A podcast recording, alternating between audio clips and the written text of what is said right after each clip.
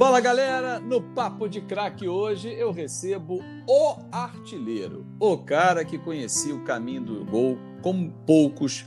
A rede ali, a baliza, não ficava pequena. Quando o goleiro saía, crescia para cima de Roberto Dinamite, era sair pro abraço, porque Roberto Dinamite, 1.110 jogos com a camisa do Vasco e 708 gols.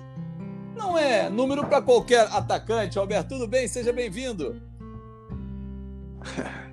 É verdade, cara. Artilheiro, né? Eu acho que, Fábio, para mim é motivo de muito orgulho, né? Por tudo que eu vivi como atleta, de ter chegado a essa marca. E marcas, não só uma, mas algumas delas, assim, que foram importantíssimas e decisivas para minha carreira, né? De artilheiro, de artilheiro do Vasco, artilheiro de brasileiro, de carioca e também então, é, para mim, realmente é uma, uma, grande conquista, uma realização como atleta, como profissional de futebol. É impressionante, né, Roberto? A gente olha a tua ficha, assim, eu não canso, sempre que eu vou buscar os números para não errar numa contagem, a primeira frase que vem à cabeça é assim, cara, o Roberto metia gol pra caramba. Porque olha só, você falou, artilheiro de São Januário, 184 gols. Maior artilheiro do Campeonato Brasileiro, 190 gols. Maior artilheiro de campeonato estadual, 279 gols. E dos teus 22 anos como jogador profissional, você passou 21 no Vasco da Gama. Queria começar falando exatamente sobre isso, Roberto, com você. Quando a palavra Vasco aparece na sua mente, o que, que vem à tua cabeça? Ah, vem amor, carinho, respeito, é, realização, entendeu? Eu acho que é claro que a gente, eu no caso, jamais poderia projetar isso na minha vida né, profissional.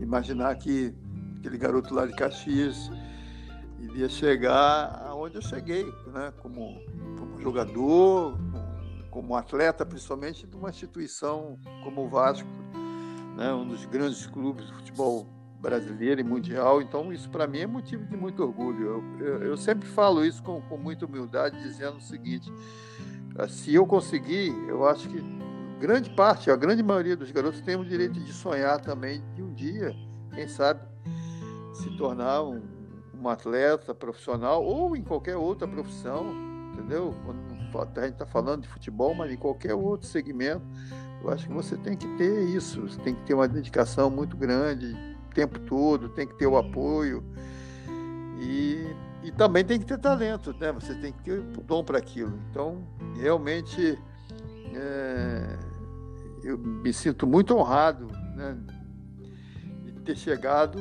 né, a essa condição de hoje falar que, pô, fui o jogador que mais vezes vestiu a camisa do Vasco, um artilheiro. E essas quando eu digo essas coisas de artilheiro e tal, é, é porque vem, vem no dia a dia e, e, e eu estava ali para isso, né? Uhum. realmente aconteceu. É muito legal. Agora, você falou uma, uma usou uma expressão é, que tem o dom, mas tem o treinamento. É, eu acabei de ver a série é, Arremesso Final, não sei se você já viu, do Chicago Bulls, e muitas histórias são contadas nessa série a respeito do Michael Jordan, que batem muito com o que o Oscar Schmidt sempre falou, e você também, mas eu quero levantar esse tema contigo, porque o Oscar Schmidt fica aborrecido de chamá-lo de mão santa. Mão santa não, quantos arremessos eu treinava para poder ter essa mão calibrada e acertar os arremessos. Michael Jordan da mesma forma, naqueles segundos finais de uns milésimos para decidir uma partida. E você, ah, o Roberto deu sorte nessa cobrança. Pô, quantas cobranças de falta, por exemplo, e pênalti você executava a cada treinamento, ah, Roberto? Ah, isso que você colocou realmente é perfeito, cara. É, isso é, é, você tem que ter o dom, mas você tem que treinar, tem que né, se dedicar, você tem que buscar é, aperfeiçoar, porque você colocar a bola ali, né, fazer uma cobrança de falta e repetir, e, ah, todo mundo vai fazer, mas de repente o aproveitamento ele vem em cima também desse dom, desse talento que você tem e tal. E eu lembro assim, você está falando negócio de cobrança de falta e pênalti, eu treinava, eu treinava bastante. E, e, e é sempre bom como jovem, a gente ouvia assim, as pessoas mais velhas. E, e eu lembro que é, eu estava iniciando e o Andrada, que era o goleiro do Vasco, o Andrada, nessa, nessa coisa da cobrança de falta, o Andrada falava comigo, eu ia treinar, o Andrada falava, olha, bate aqui do lado onde eu estou, que normalmente o goleiro, com a barreira, o goleiro tem que sair para o outro lado, porque o tempo de reação dele é, é ele tem que ser, ser pensar em ir para trás da barreira caso a bola vá ali. Se você meter no alto aqui nesse canto, ou no lado direito, ou no chão, você tem maior possibilidade de fazer gol. Então fiz muitos gols assim. Ouvi o cara, e... mas aí o quê? Tinha o dom, tinha né, treinamento. Um repertório. É, e fui, fui aperfeiçoando. O tempo passou um pouco, e aí eu fui vendo o seguinte, que, que é, essa coisa da distância, né, da minha distância para a bola, para a hora da cobrança, para aquele tipo de, de, de, de, chute, era importante você não ficar muito perto, né, você vir mais em velocidade e bater. Mas depois eu fui vendo que quanto mais próximo que eu ficasse da bola, e, aí você vai, são detalhes, né, onde eu colocava o meu pé de apoio, que o pé de apoio é tão importante quanto né, o pé da, da cobrança na hora, para dar o equilíbrio. Então eu sempre colocava o pé, meu pé esquerdo, do lado da bola e contava quatro pra, passos para trás e contava quatro passos para frente, para poder o meu pé, isso no, no mesmo movimento e tal, o meu pé esquerdo sempre está ali do lado da bola. E isso era um chute, aí já não era aquele chute de muita força, mas era um chute de precisão. Então eu fazia muito isso nos treinamentos, eu treinava. É, a gente fez até um, uma, uma, barreira né, uhum. né, já com a de ferro para não botar, deixar os jogadores ali meia hora, 40 minutos fazendo, fazendo a barreira. Então eu treinava muito quando chegava no jogo, Fábio, pô, era uma situação assim que é, eu estava tão autoconfiante da, daquilo que eu, que eu ia fazer, daquilo que eu poderia fazer, que eu, pô, eu jogava tipo uma responsabilidade muito grande para o goleiro. Eu sentia que os caras ficavam, entendeu, preocupados e nervosos e tal. Eu já cheguei a ouvir até quando teve, falta, teve faltas próximas à área, e os caras falando, pô, o goleiro falando, gritando com, com a defesa, pô, pra que que tu fez falta próximo na área? pô, o cara bate bem e tal, não sei o quê. Então, pô, eu fui pegando esse detalhe. E aí, essa passada quatro pra, passos para trás para chegar com o pé de apoio, cara, me deu uma precisão na hora do chute, né? Que era um chute meia força, mais colocado, mas tinha um pouco de força. Então fiz muitos gols assim, mas foi o que? Foi o treinamento, né? o conhecimento e tal, mas também, sem sombra de dúvidas, o, o talento, que às vezes o cara pode treinar três dias, 50 vezes. Se o cara não tem aquilo, meu irmão, não tem jeito. Mas foram, assim, importantíssimos que você vê. Hoje a gente tem uma carência disso, né? Verdade. É na própria seleção. Na seleção, pra, não, não lembro o tempo. O último gol acho que foi do, do Neymar, mas acho que há muito tempo. já teve outro agora. Não pode, porque uma cobrança de falta, ela sendo bem feita, é um, uma arma muito grande para definir um jogo. Agora, o fato de você ter do outro lado, no maior rival do Vasco, o Flamengo, o Zico, também um cobrador de faltas, isso te estimulava a treinar? Ah, sem sombra de dúvidas, entendeu? Porque como eu, eu sabia dessa preocupação dos adversários, e, e eu, e eu lembro que eu era o, o, o número um da, da barreira do Vasco, no caso, né? Uhum. Quando o jogo contra o Flamengo Zico ia bater, eu, eu era o primeiro ali. Ser alto, ter uma referência e tal. Eu, às vezes, também ficava olhando de lado, assim, para ver, ver se a bola ia para fora, né, cara? Porque ele realmente ele batia muito bem, treinar, e também eu sabia que treinava muito, né? Porque a gente tem um, uma coisa assim, nós jogamos muito, começamos a jogar ele no Juvenil do Flamengo no, no Vasco, em 71, 72, eu lembro que nós fomos campeões em 71, Flamengo em 72, e ali começou, entendeu? Logo mais à frente, profissional. E aí, era, como o torcedor do Flamengo tinha essa preocupação na hora da cobrança de falta, na minha cobrança de falta, o torcedor do Vasco com certeza. E nós também tínhamos essa preocupação na hora que ele ia bater, porque, porra, o cara, o cara para mim é. Ele é muito, muito, era muito, muito profissional e, e era muito qualificado, era muito bom. Né? Então, é, eu posso. Eu, eu, você não me perguntou, mas eu vou falar que, para mim, da minha geração, acho que foi o jogador mais completo. Mas, porra, eu gostava muito de jogar contra ele também. Era aquilo que tu falou, na cobrança de falta, pô, dentro do jogo em si, entendeu? A gente olhava, pô, ele estava ali do outro lado e falei, pô, nada melhor, nada mais gostoso para motivar é saber que, pô, se eu não der o meu aqui, o cara vai fazer do outro lado lá. Então, vamos embora, vamos, vamos para a luta. Né? Então, era isso. Acho que a motivação também, eu acredito que por parte dele também, era muito grande. Agora, o Roberto, você falou que gostava de jogar muito contra o Zico, né? Por conta da motivação. Agora, vocês em seleção, se eu não estiver equivocado, nunca perderam, né? É, e aí o torcedor que está ouvindo, assim, a gente que está aqui curtindo o podcast, espero que vocês compartilhem com os amigos esse papo do Roberto Dinamite. Faltou vocês em campo na Copa de 82. Mas me corrija, vocês nunca perderam com a camisa da seleção brasileira, ô Roberto? É verdade, cara, é verdade. O futebol tem essas coisas assim que marcam, né? E, e, e nós jogamos, começamos a jogar acho que 75, na seleção, depois 76, torneio bicentenário, e aí vamos embora. Eu acho que foram, foram 20 e poucos jogos. E, e é um, uma estatística, uma marca, entendeu? E significativa, porque os caras jogam juntos, não são bobos, né? são bons jogadores e tal, e não sei o quê. Pô. E aí, dentro de uma seleção brasileira, né? o aproveitamento realmente é muito bom. É, e a gente até brinca, brinca que eu falo assim, a gente tá, fala muito no zap. Uhum. Né? E aí, outro dia a gente estava tá, falando, a gente estava trocando ideia e tal, a gente estava sentado no banco, né, no banco de reserva, e aí ele falou, porra, Bob, olha isso e tal, não sei o que, que ele me chama de Bob e eu chamo ele de Galo. Uhum.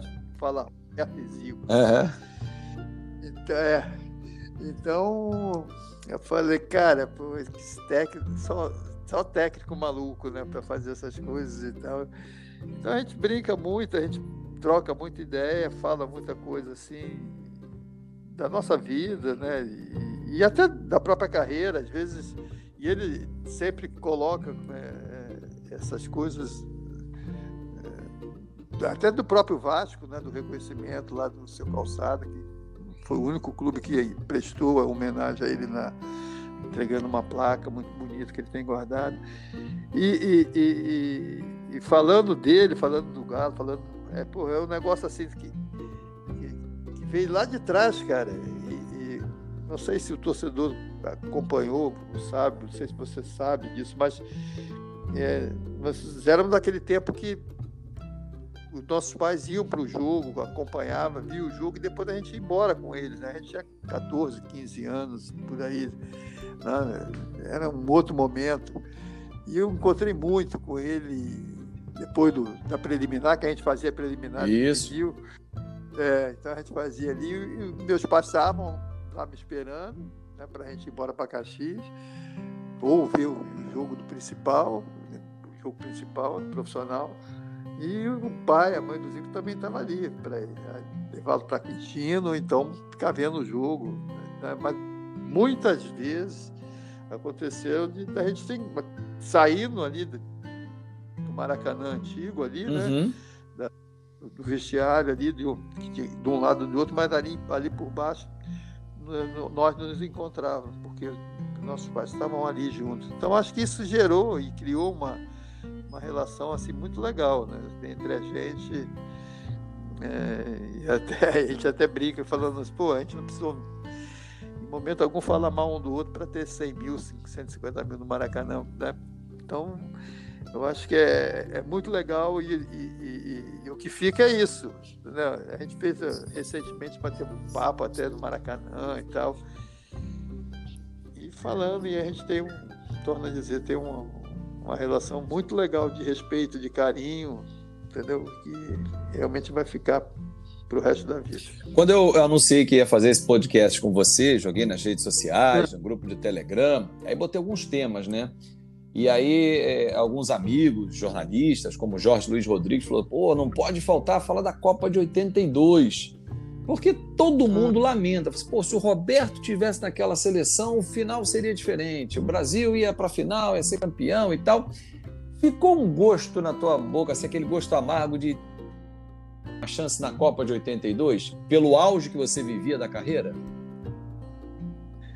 É, eu acho que sim. É, até brincando, assim, esse cara, esse, o grande jogador de tudo isso é esse tal de si, né? É mas, mas realmente, cara, assim, é, foi um momento assim, eu estava vivendo um grande momento na minha carreira, dentro do Vasco, e, mas é, é entender eu posso dizer primeiro para você que foi a minha grande decepção assim a nível de seleção não é aquela coisa de não ter sido convocado antes e tal eu estou falando sendo convocado já para a Copa dentro da Copa entendeu? Mas não ter tido uma oportunidade de jogar. Uhum. e jogar com uma geração que para mim foi a minha melhor geração foi a grande geração né grandes jogadores.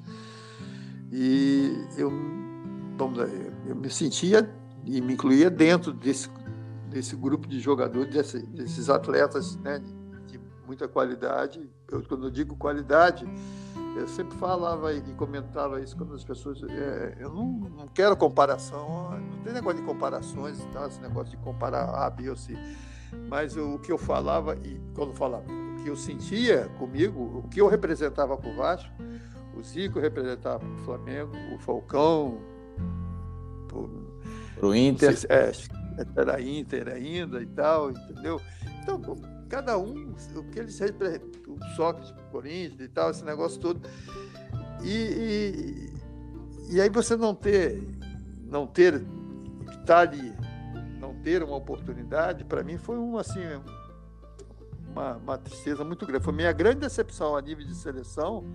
É, não é que eu tinha que jogar, não, mas não ter tido a oportunidade de jogar pelo menos um jogo ou 45 minutos com aquela seleção, porque ela é muito boa, os jogadores eram muito, muito qualificados.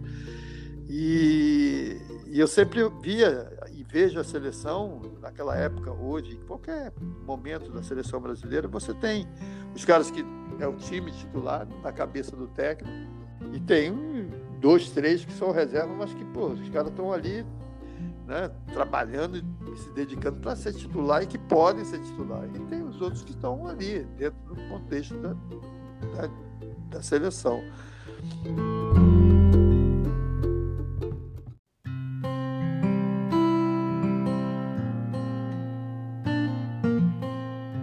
Bom, você falou da tristeza que foi a Copa de 82 em termos de seleção, mas eu quero falar da alegria. Quando você volta da Espanha e muita gente fala assim: ah, o Roberto voltou para o Maracanã e fez cinco gols contra o Corinthians. Não, você tinha voltado um jogo antes com o Náutico. Não fez Isso. gol. Em Recife. Aí o torcedor corintiano fala assim: pô, mas ele tinha que guardar. Não, você guardou para o Maracanã aniversariante, 70 anos, é. você foi lá e fez cinco gols. Foi a tua maior atuação ou eu estou equivocado? Não, sem sombra de dúvida, foi a minha melhor atuação. É, não só pelos gols, né, mas eu acho que a participação no jogo foi, foi muito boa.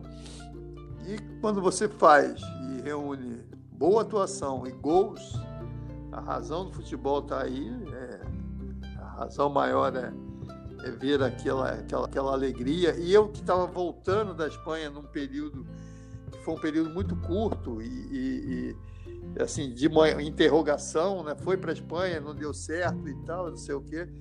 E aí você volta jogar para jogar no Maracanã também. E não sei se você se recorda que nesse jogo é, de Vasco e Corinthians teve uma preliminar Flamengo e Bangu não sei porquê, mas teve uma preliminar Flamengo e Bangu, então teve aquela coisa do torcedor do Flamengo ir lá pro lado. Não, não sei se era esse negócio de Flá Fiel. Um negócio, ficou para secar, ficou para secar. É, é isso. Ficou para secar. E aí você vai, porra, e entra no jogo e mete cinco em cima de um Corinthians, porra, tinha grandes jogadores, Amaral, Caçapavas, Sócrates, Vladimir, Zé Maria.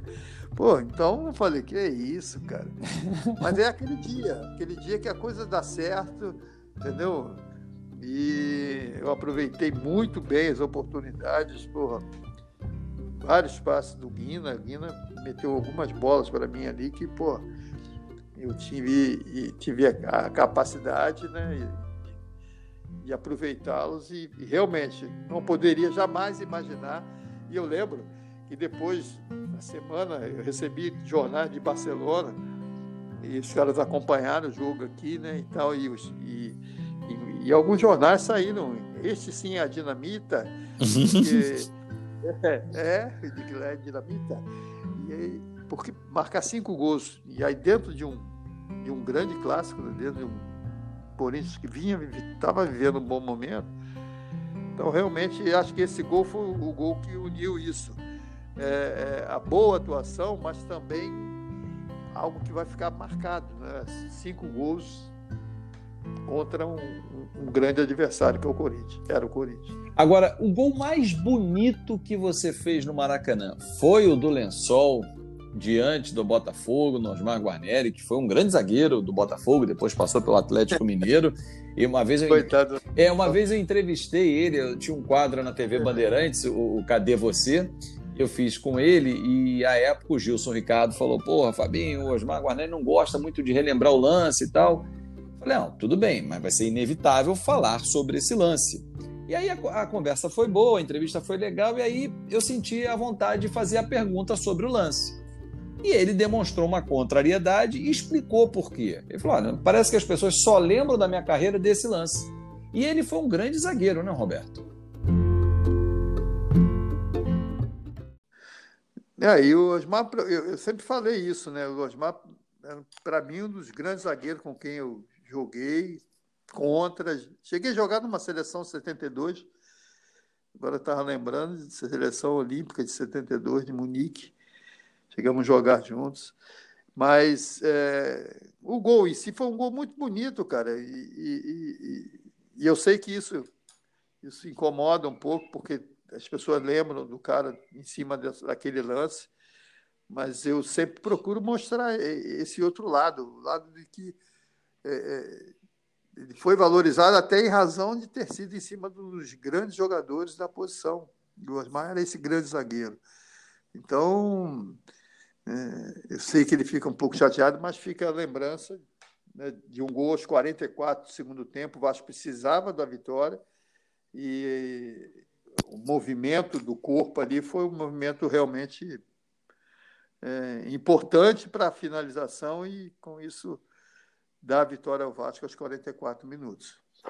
Roberto, olha aqui, a gente tem muito assunto para tratar ainda, cara. Olha, eu separei aqui para a gente falar especificamente dos grandes clássicos Vasco e Flamengo, dos duelos com Moser, com Leandro, das histórias que são deliciosas que você já contou com, na coluna uhum. que a gente tinha na Rádio Bradesco, mas eu quero relembrar com você aqui em outro podcast. Quero falar do teu tá período tá como presidente do Vasco, foi um outro momento da tua carreira. Tá Vamos combinar okay. novos encontros? Vamos sim. Tá bom, amigo. Um grande abraço, Roberto.